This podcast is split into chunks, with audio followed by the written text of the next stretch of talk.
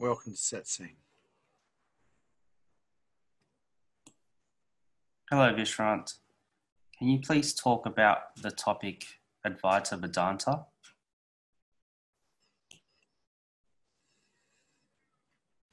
Advaita Vedanta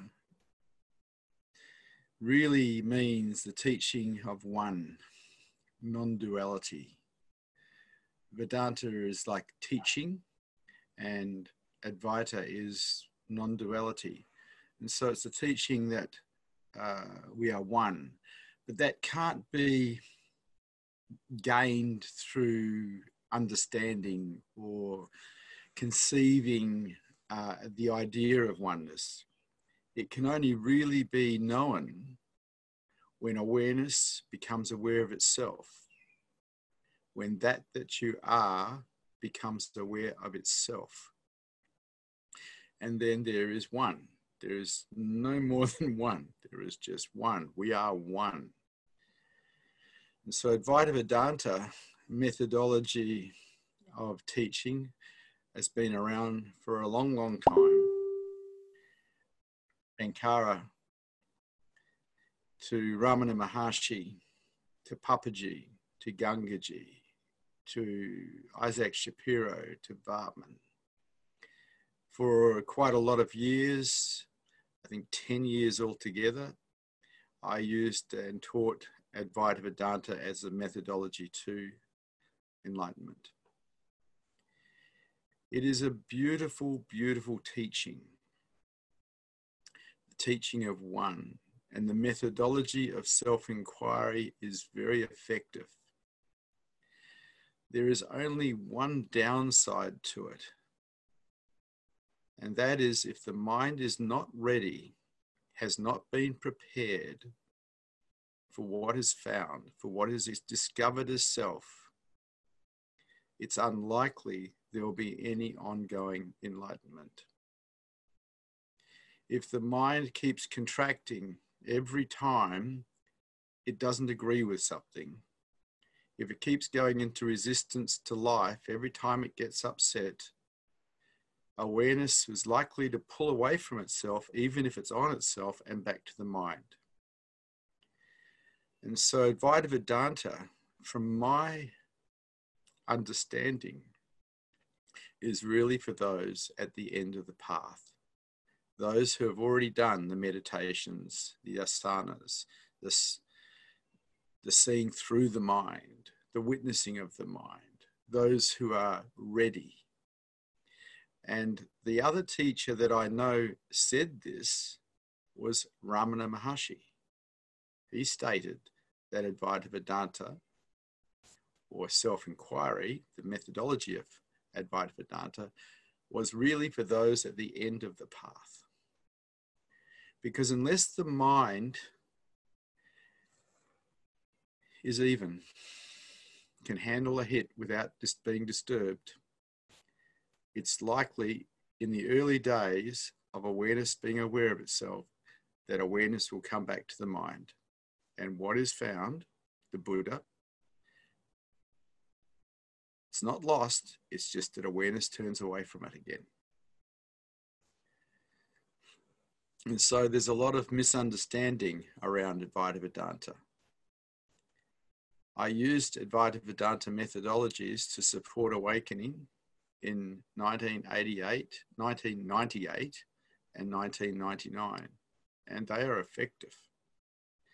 They work. You can keep asking the question who's aware of whatever arises in your mind and turn awareness back to itself continually or as often as you need to if you want.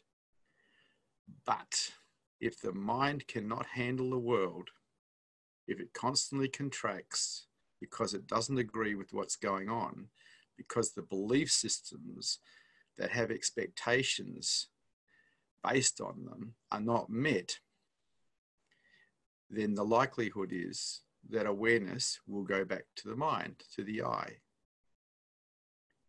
And so, in knowing this, I started teaching a way of undoing the mind a way of seeing through the mind, developing that silent witness that all meditators develop so the mind can be seen through and the obstacles towards enlightenment can be removed. In itself, Advaita Vedanta is or has been really a sadhu's uh, system of pathway to enlightenment, which is a jnani path. It's a path of discipline. Every thought that arises can be challenged with the question who's aware? Following it back to the source. In this way, you can discover that you, not as an I, but you are that. And to live as that which is actually a presence produced by awareness being aware of itself, the mind really needs to be quiet. It is true that beingness really has nothing to do with the mind. The mind appears in beingness. But for that that's aware to stay on itself, the mind needs to be quiet. It needs to settle down. And then at some point, awareness locks onto itself like two powerful magnets, locks onto itself and cannot be removed. I once heard Ramana talk about the potential of someone who had woken up, losing that awakening, and he put it in these terms. He said that what happens to the ego is it's like an elephant, and the elephant disappears in, an, in enlightenment, but there is still a tail, just a tail, just a small tail. Now, if that tail is fed it grows back into the elephant. In other words, if the ego is supported after enlightenment, it grows back and awareness goes back to it. I would agree with Ramana on that point. The mind must be in service of truth, not in service of itself. In service of that that you are, instead of in service to the false one that thinks it's a someone. and that's up to you.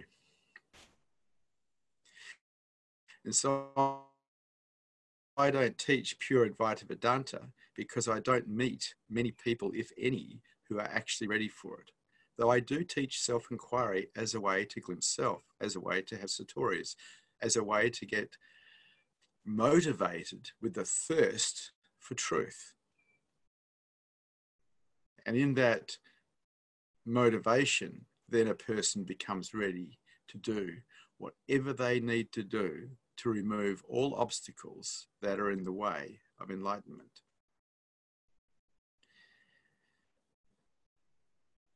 You are that. You cannot be anything other than that. You have always been that. You are a Buddha. The Buddha is a presence when awareness is aware of itself.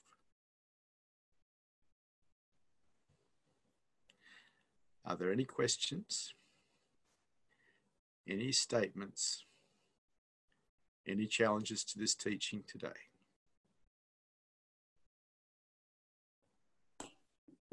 The first question is as follows Is self inquiry the fastest way to enlightenment?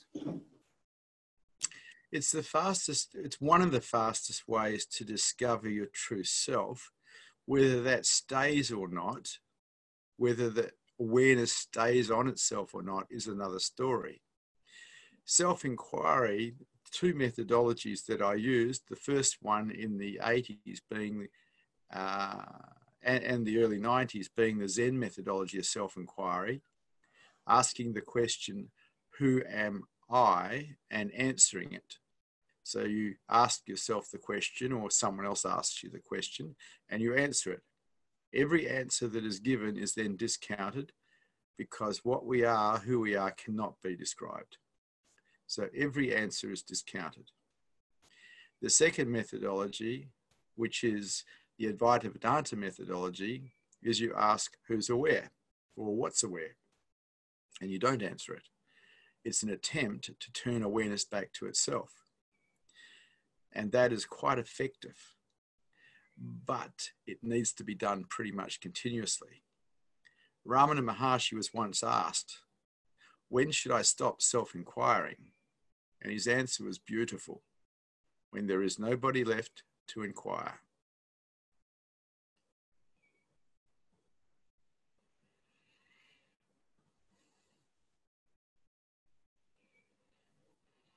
I've heard some teachers advise to not pay attention to the mind, as we are not the mind. What role does the mind play in the quest to realize truth? It either supports what is found or it does not. The mind needs to be dedicated to truth. It needs to put itself in the hands of truth, surrender unconditionally to truth. If it doesn't, it will attract attention back to itself because it will be self serving. Someone who's awake serves truth, serves that, that we are, serves God, whatever you want to call it. They do not serve themselves any longer. And so it's up to the individual. If you're interested in living as truth, you, the mind needs to serve truth.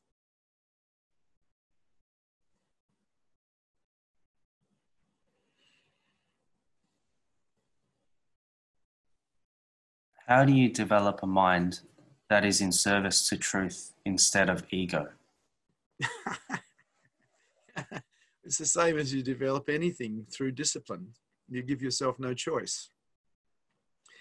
Once I recognized the deal, and the deal was pretty simple everything for truth or everything for God and nothing for you, it became easy because I realized there was only one deal and I was, and it's actually a good deal. Everything for truth and nothing for you. But at some point in knowing yourself as truth, the I is totally irrelevant.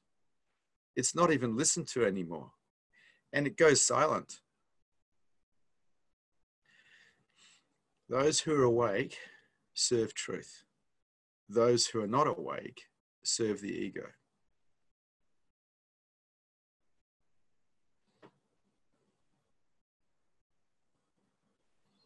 The next question is as follows I find Advaita teachers very frustrating, as the answer to every question seems to be who wants to know?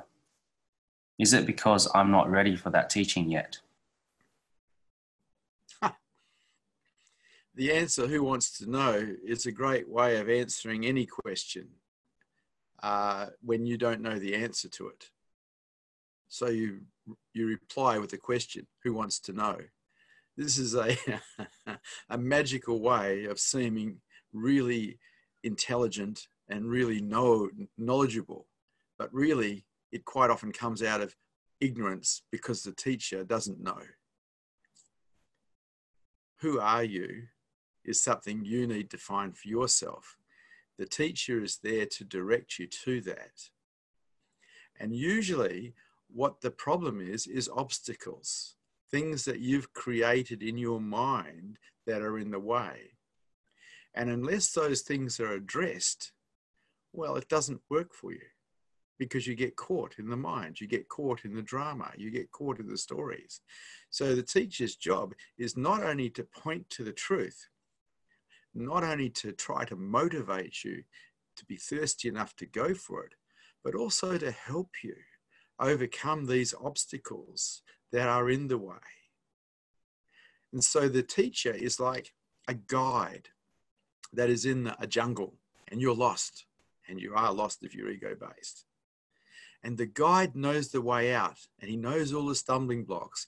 He knows where the rivers are, the creeks are, he knows where the, the swamp is, he knows where the quicksand is, he knows all the different traps you can get into and he guides you out. Well, the teacher is supposed to do that too. supposed to get help you get out because the teacher's found home. Now, if someone's found home, they should know how to get home and they should know how to help other people get home.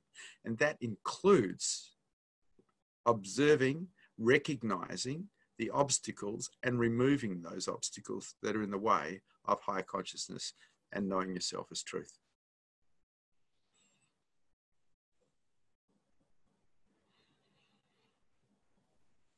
It's next... not sorry, it's not enough to just tell people you are that. That doesn't that doesn't help. It's not enough. There needs to be the direct experience of that, which can happen in the presence of someone who's awake or through self inquiry. And then there needs to be help in preparing the mind for what has been found. So that mind will support what has been found.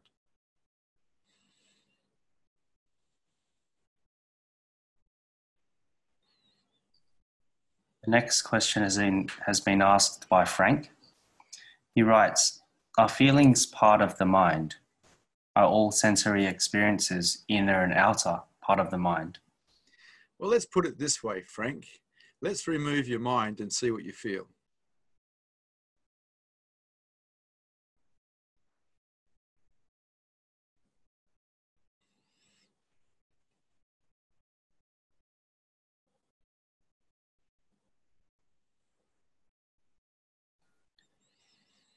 The next question is as follows Is it obvious when there is no longer a self left to do inquiry? It's not obvious because it's an absence. In the beginning, you don't even notice the absence because you're not there. After a while, you get to see, yeah, there's nobody here. There's an absence. the absence remains. And after a while, the absence is forgotten because it just becomes ordinary that there's nobody here.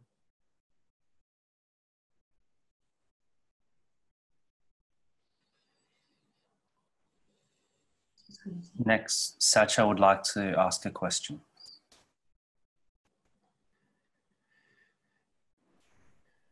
Hello, Sacha. Hello, Islam.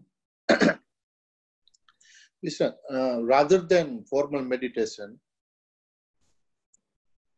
I found that uh, when I do the self inquiry, uh, now I mean, I'm talking about nowadays, which is really effective and which brings me deeper and deeper.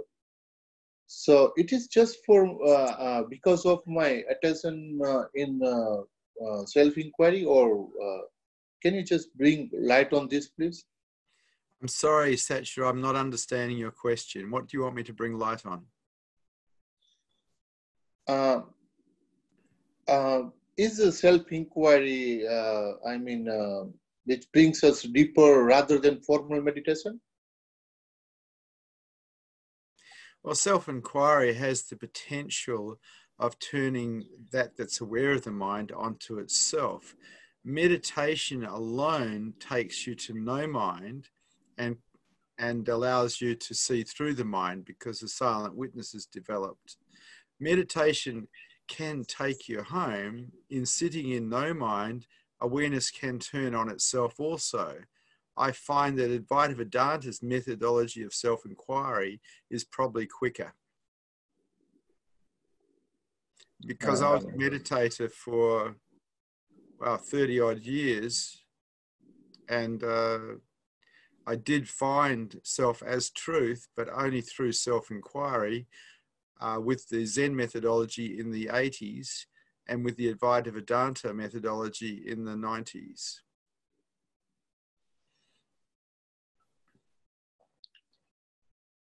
Okay, Vishrant. Thank you, Vishrant. Okay.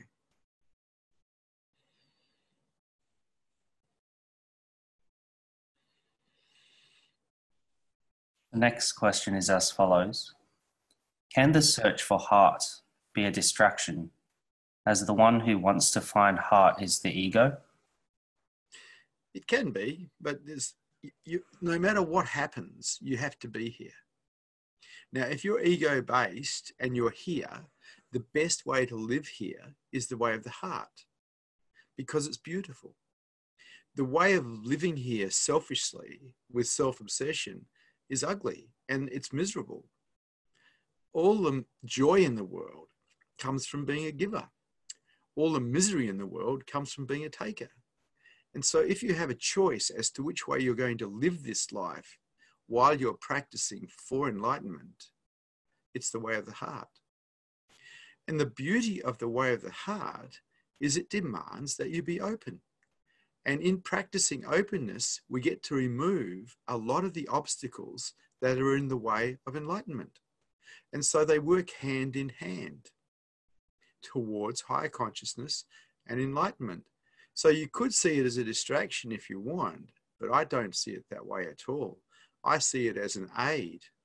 I see it as something that definitely assists in removing the obstacles that are in the way of enlightenment. The way of the heart is a beautiful way to live.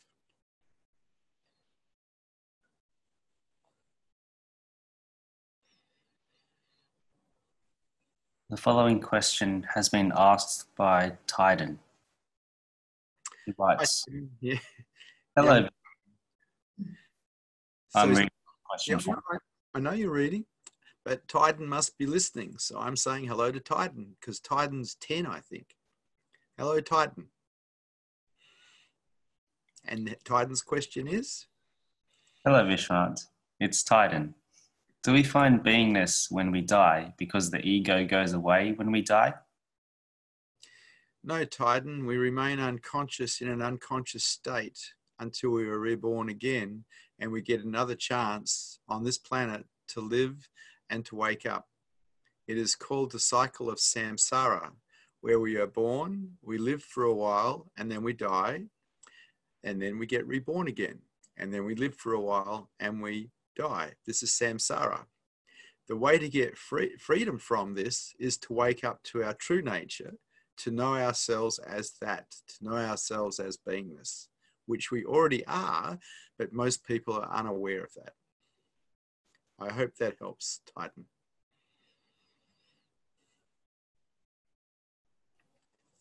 The next question is as follows I hear that you took on the teachings of Ramana Maharshi and other Advaita Vedanta teachers. How did you choose who you took on as spiritual teachers?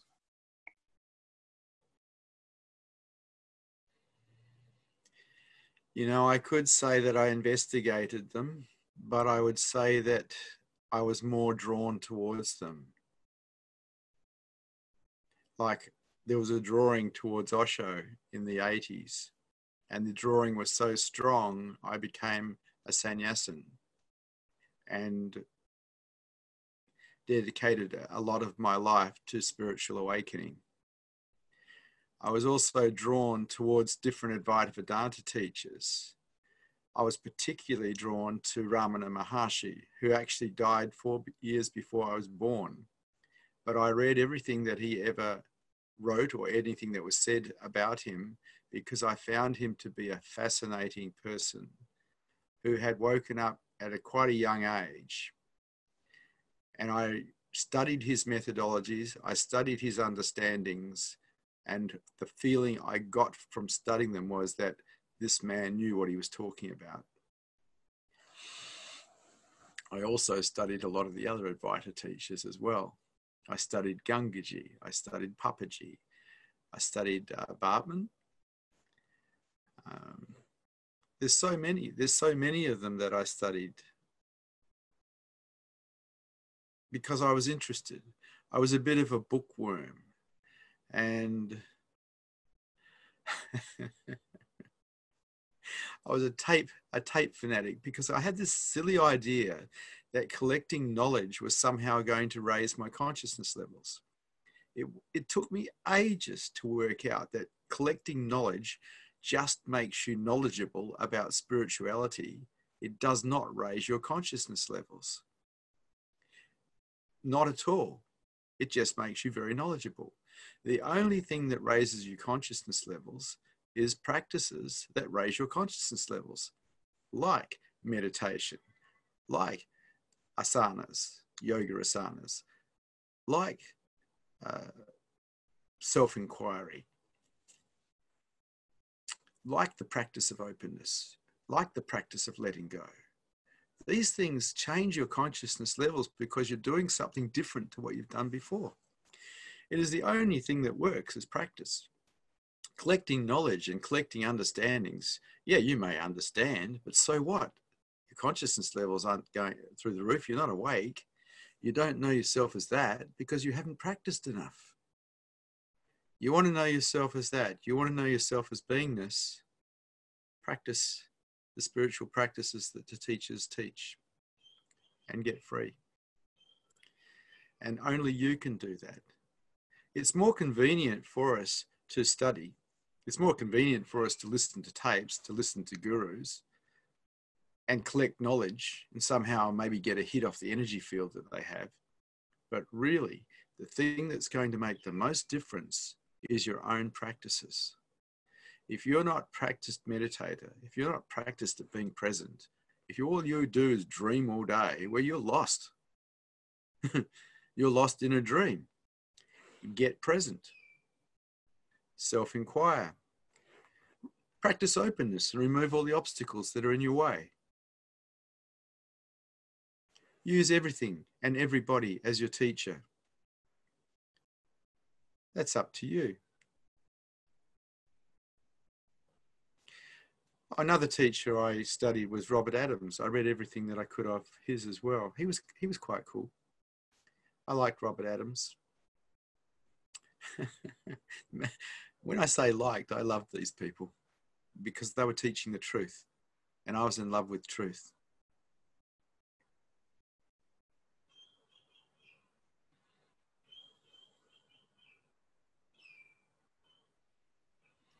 Next, we have Emma who'd like to ask a question.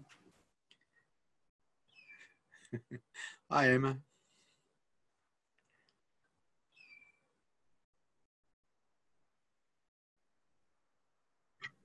Hi, Vishan.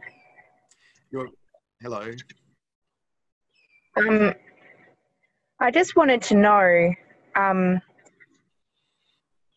even if we're not necessarily ready for the Advaita path, is the willingness to just persist and continue to persist, even if, if awareness drops away and goes back to ego, just Oh, self-inquiry is brilliant, Emma. You can do it. You can do it as often as you want and as long as you want. But unless you're also removing the obstacles that are in the way, you're going to keep flipping back to uh, ego-based reality, mm. what I call half-baked enlightenment. So sometimes you find yourself as beingness, and sometimes you find yourself as ego-based. You're flip-flopping, and that's what I call half-baked enlightenment. And that's just not good enough because that's like going from heaven to hell it so, is a stark contrast. there's a huge contrast, and so the, I think there needs to be a combination of things for people who are in the marketplace who aren't sitting in caves or monasteries or ashrams where Advaita Vedanta used to be done. You actually have to do something about removing the obstacles. And anything that contracts you, anything that takes you into resistance, is an obstacle because it actually attracts awareness back to the mind. I find myself uh, using the game of zero uh, in combination with the kind of what is aware and just not answering the question because I find I find it easy to drop into that space, but what happens is I'm very sensitive to the outside world, so it, it kind of jumps back. Mm. Yeah, that's that's the problem. You you can find. Sorry, sorry, sorry. Wes. Sorry. you have, that's okay. It sounds like you have a dog that likes to talk. Very talkative. He likes his space. Mm. So you find the space, your space, the space of beingness, and then you come back to ego-based reality because the world triggers you in some way. That's because you have belief systems that the world shouldn't be that way. Those belief systems need to be undone. Mm. Or stay, or stay in your bedroom and don't talk to anyone. I don't want to do that. Well, if we look at what Ramana Maharshi did and a few of these other Advaita teachers from the old, they used to spend, spend a lot of time alone. So Ramana stayed in a cave for 11 years after awakening before he came out. He didn't want to talk to people. Now, if we stay with awareness on awareness long enough, no matter what the mind has done, if we can stay long enough, there is a chance it'll just lock on and won't, won't come off because the mind becomes so irrelevant. But most of us in the marketplace don't have that opportunity to sit for days, weeks, months, years on end in, a, in our room or in a cave. We actually have to be in the marketplace. And so the triggers have to be undone so we don't get constantly triggered in the marketplace so our mind can stay equanimous, flat. Thank you, Vishrant. Always good to talk to you, Emma. Thank you, likewise.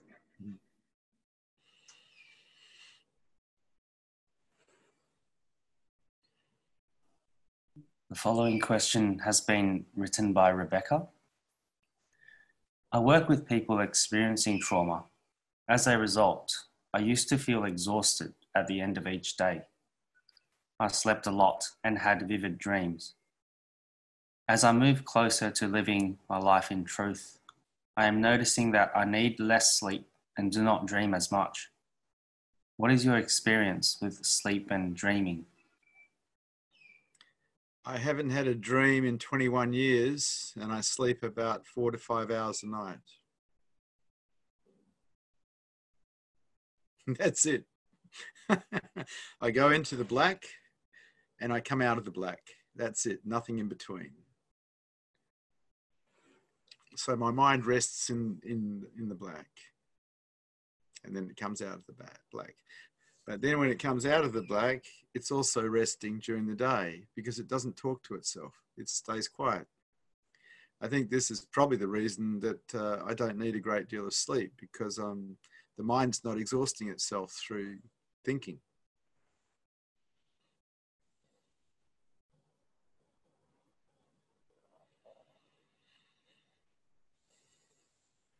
The following question is from a viewer. Are boundaries obstacles? Say I have a relationship boundary to not be betrayed. Is that a resistance to things we are not ready to equanimize yet, or boundaries just a decision to say no? There's nothing wrong with saying no. There's n- nothing wrong with having uh, being in a, a committed relationship. But if in that committed relationship your partner decides that they want to break the boundary and go with someone else and you contract, well, you've been defeated by yourself.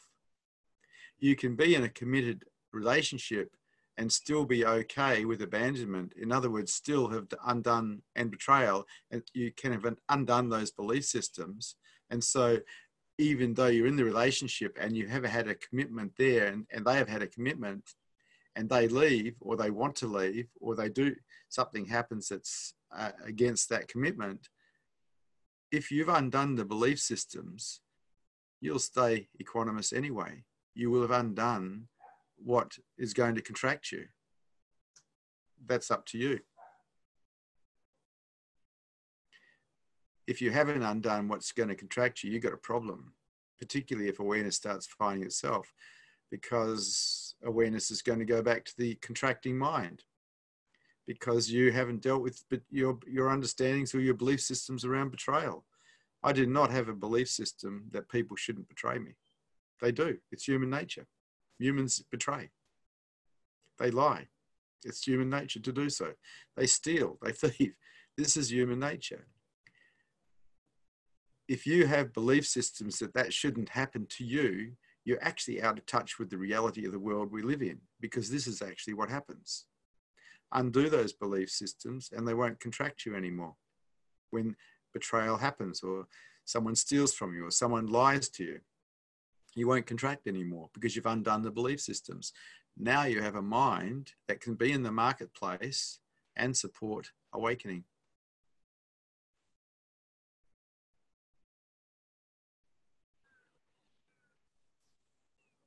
The next question When do I know that I'm ready to drop the ego? you think you have a choice. Oh, wow, that's incredible. You don't have any choice. The ego drops or it doesn't drop. It drops in, in enlightenment, it drops. When enlightenment occurs, that's also a result of the unconditional surrender of the ego, which is actually a non doing. But you don't have a choice. you don't get a choice. It either happens or it doesn't happen. It's uh, sometimes referred to as awakening, sometimes referred to as the ultimate accident. But part of that ultimate accident, accident is the dropping of the ego, because once you know yourself as that, the ego can't possibly be you. It's seen for what it is a fraud.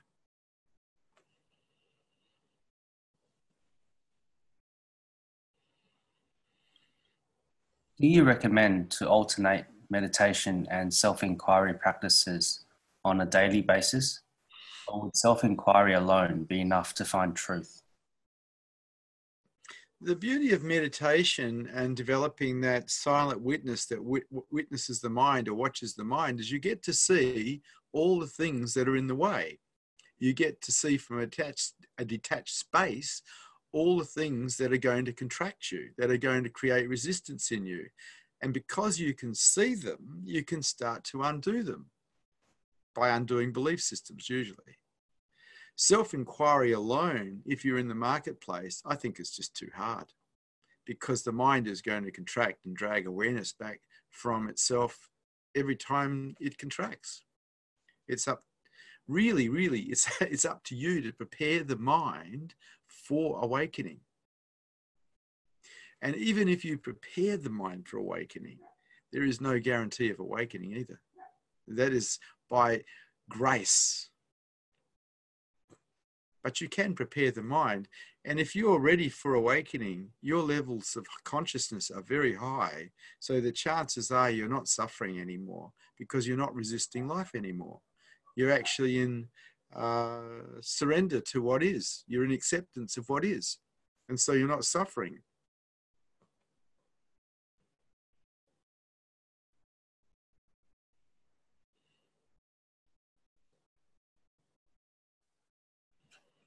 Why did you stop teaching Advaita Vedanta after 10 years? And what do you teach now? Too many people were having satori's and not wake, not staying awake, and there was clear recognition that Advaita Vedanta methodology of self-inquiry alone was not suitable for people in the marketplace.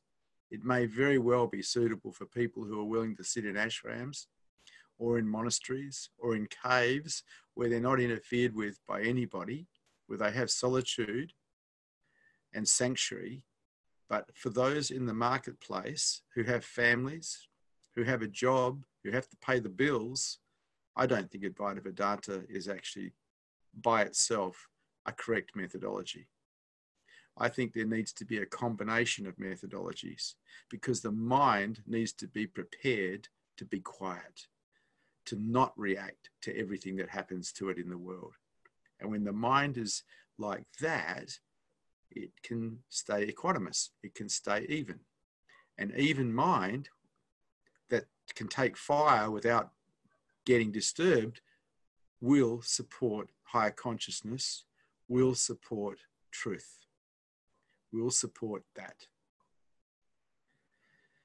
And so I gave up teaching Advaita Vedanta as purely about 10 years ago and took up Buddhism, which I had studied previously, because Buddhism is a way of living in the world that supports higher consciousness. It's a way of being in the world, which is the way of the heart. And this supports higher consciousness because in opening, we take down all of the obstacles. In being open, we have to remove all the obstacles. So, support in love in ourselves, we have to remove all the defense systems, all the things that contract us, so love can be perceived.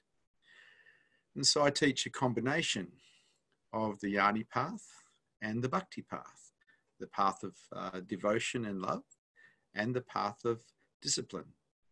Both these paths combined are like two wings of a bird. And when you're in the marketplace, you need these two wings to fly with. So I teach a combination of Advaita Vedanta, and which is discipline, and meditations, which is Buddhism, and the way of the heart, which is the Buddhist way to live in the world, the way of beauty.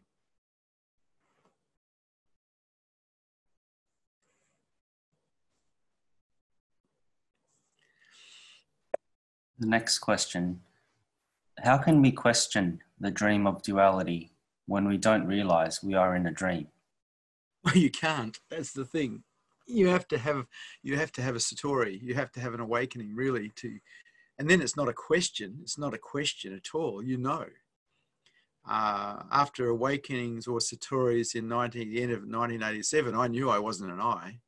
I knew to my marrow that this was just uh, an onboard computer for a spacesuit and that I was being this.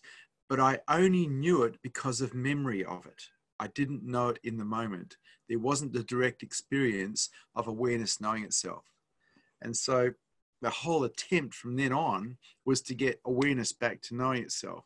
And that took another 11 years after that Satori in 1987. Uh, and that was it was hard because in the beginning i just wanted satori i just wanted awakening and during that period I, I, started searching for heart because i realized heart was a beautiful way to live and when my teacher osho rajneesh died in 1990 i felt like my chances of enlightenment were over but i could live the way of the heart and i could continue to practice meditation and I could continue to practice Zen Buddhist methodology of self-inquiry, which I did. And in the way of the heart, we have to remove all the obstacles that contract us because they stop us from perceiving love. And so, even though my teacher had died, I continued the practices. And by the time uh, 1998 had come and the Advaita teachers came to Perth, West Australia, I was ready the moment uh, Isaac Shapiro walked into the auditorium that I'd gone down to Denmark to see him, the moment he walked in, awakening occurred. Bang, I was that. I was that. And um, the thirst was enormous again. I lost it. Needless to say, I went back to ego based reality. But the very next morning, I was on the doorstep of the house he was staying at wanting to see him because I wanted instruction. I was so keen. And I, the people down there didn't want me there. They said, give him some space, leave him alone, give, it, give him some privacy. But I just stayed there and waited for him because I was so interested in what had been seen the night before. I was willing to die for it. And what he did is he did come out and he talked to me. And he gave me a book, the Ribhu Gita which is kind of like the Bible of Advaita Vedanta. And I studied that back to back, back to front, every which way, over and over again. And what it said most commonly all the way through was don't touch the mind.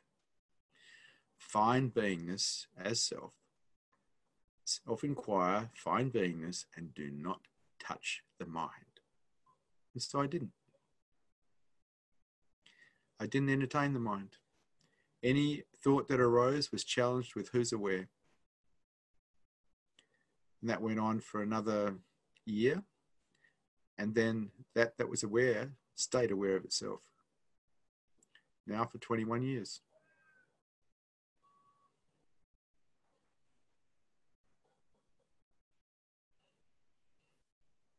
This following question is from a viewer.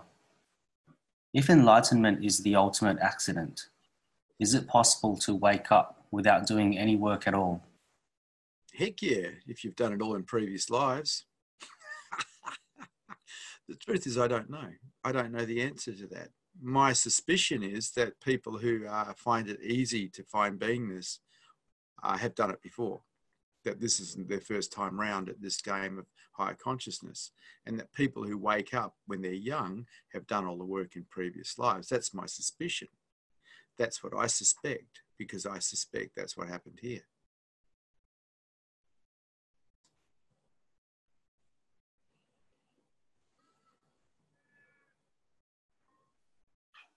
The following question is from a viewer. Doesn't the mind just give up from constant self inquiry? Why then the psychological work if this is so? The psychological work's required because if you get triggered, if someone uh, does something and you take offense and you contract, awareness will pull away from itself and, and go on to the mind again. That's what usually happens. That's why very few people wake up and stay awake because they haven't prepared the mind for what is found. They go back into the marketplace, they contract all over the place because they take offense to this, that, and the other, and they find that they're living as ego again because they haven't undone the mind enough to be in the marketplace and support truth. At some point, I must say, that that's aware of itself locks onto itself, and there is no way it can really be separated. But that seems to take a bit of time. It doesn't seem to happen straight away.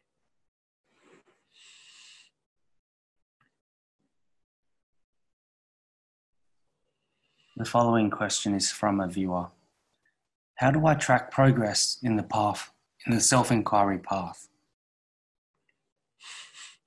Uh, tracking process is a process of the ego that also needs to be surrendered. All measuring needs to be surrendered. The, the last bastion of the ego I found in my own mind was when it was operating as helper thoughts, measuring, trying to assist, they were also surrendered.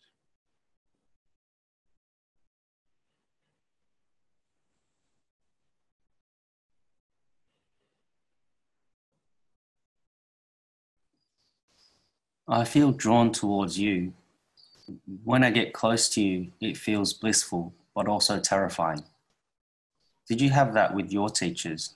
And how did you respond to the mix of bliss and fear? Sometimes. I remember once looking into one of my teacher's eyes and pure terror arose in me.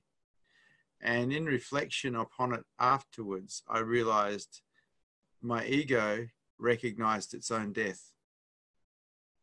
Impending doom. It knew it was going. And it threw up its last chance of survival, its main defense mechanism, fear. Fear is simply a defense mechanism. It protects us from the unknown. But the truth is, the mind needs to be okay with the unknown because it shuts up and there is nothing but the unknown. Beingness aware of itself is the unknown.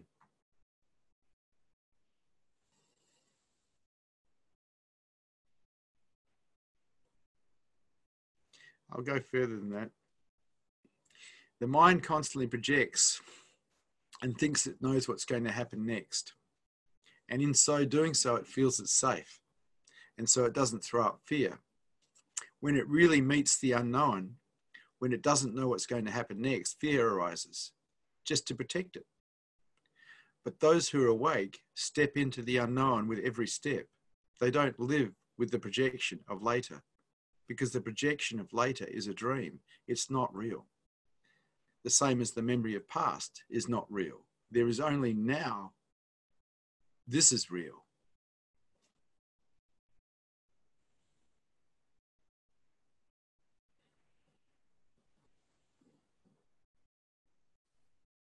It is obvious to me that some egos are bigger than others. How do I develop a smaller ego? Oh my gosh. Uh, all egos are simply the mind being identified with something. That's all. Being identified as something. Uh, I am the body. That's the that's the big identification. I am the body, and it's a false identification and the cause of all suffering because we are not the body. We are that, and we have always been that. You can't get away from it though. If you're not awake, you can't help but thinking of yourself as a somebody that has been somewhere, that is going somewhere. That is just the programming that's there. That's just the programming. The only way to get around that is to wake up and know yourself as truth. And then it's really clear that it, all of that's fraudulent, that you, you are that. You're always here, always here. So it's it, it, it always comes back to you. Are you going to give your totality to higher consciousness, or are you just going to be partial? Because if you're partial, you get to stay as an ego. That's how it is. Those who are awake have given their lives to truth. And the deal is everything for truth and nothing for you. And it's a good deal. The same deal exists for heart. Everything for heart and nothing for you. And it's a good deal. Because you are not this puny little thing that wants to wake up but can't. Because the ego never wakes up. It's a dream in the first place. It's a projection in the first place. It doesn't wake up. That that's aware of it becomes aware of itself. And then you basically exist as a presence, not as an ego.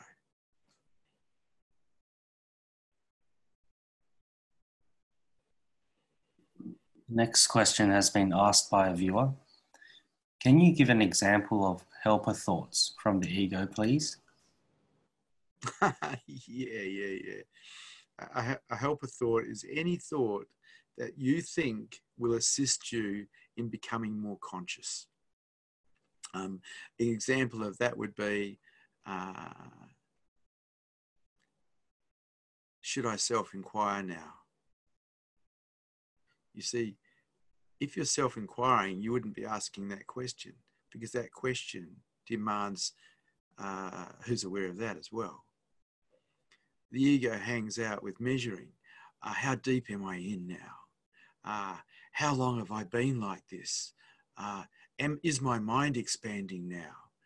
Uh, is this self inquiry working? Uh, should I should I get someone to help me? All these little thoughts.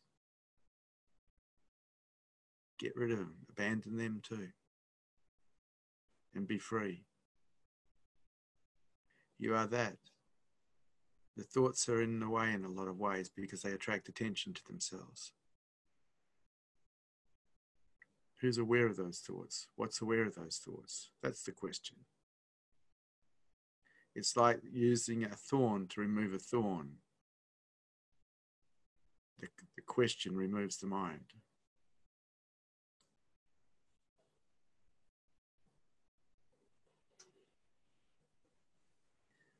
It sounds like you followed your teacher's instructions to the letter.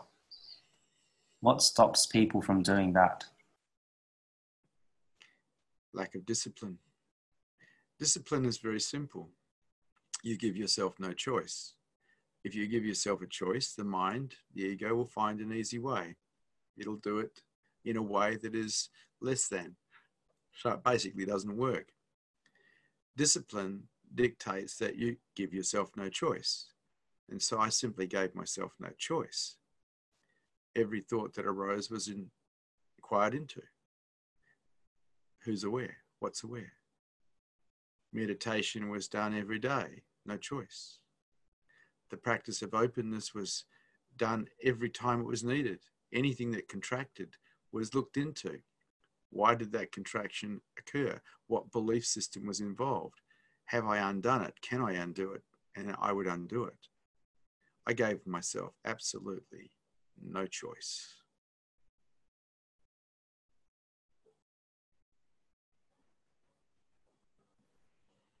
Is it possible to desensitize to the fear of the unknown?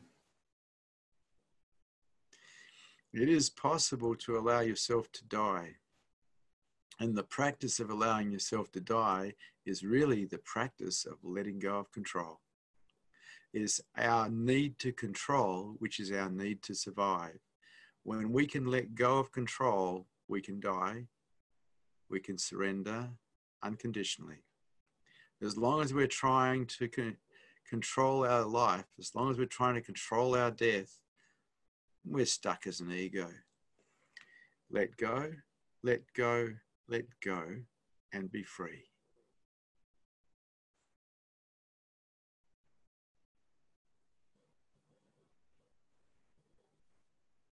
After strong experiences of nobody here, I find when my mind comes back, I feel like I've failed. How to continue the experience of being. Let go of the idea of failure and embrace it. We learn through our failures. They're our teachers. Don't see failure as negative, see it as positive because it is. It's how we learn to walk by failing, by falling down. It's how we learn by our failures. Someone who has become a master has just failed more than anyone else. That's all, and kept going.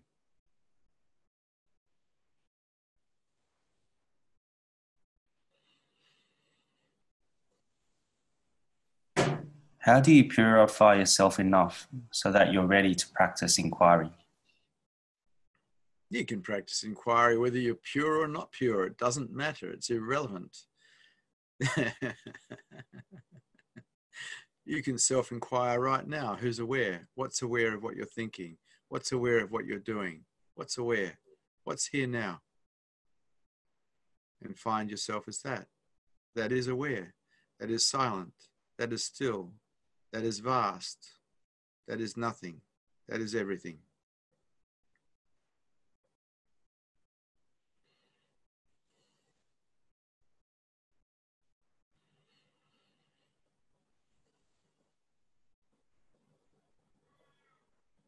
When I ask that question, my experience is of nothing Um,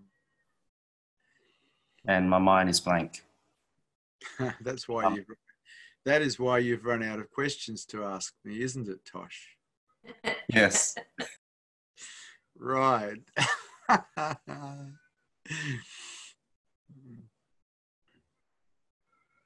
Be- beautiful. What we are is beyond the mind. The mind itself is a prison. It's a matrix of ideas and thoughts that have bars that are made of fear. And to know yourself as that is to go beyond the prison and be free. My encouragement is to always endeavor to find yourself as truth through the practice of self inquiry. Let go of everything, be free.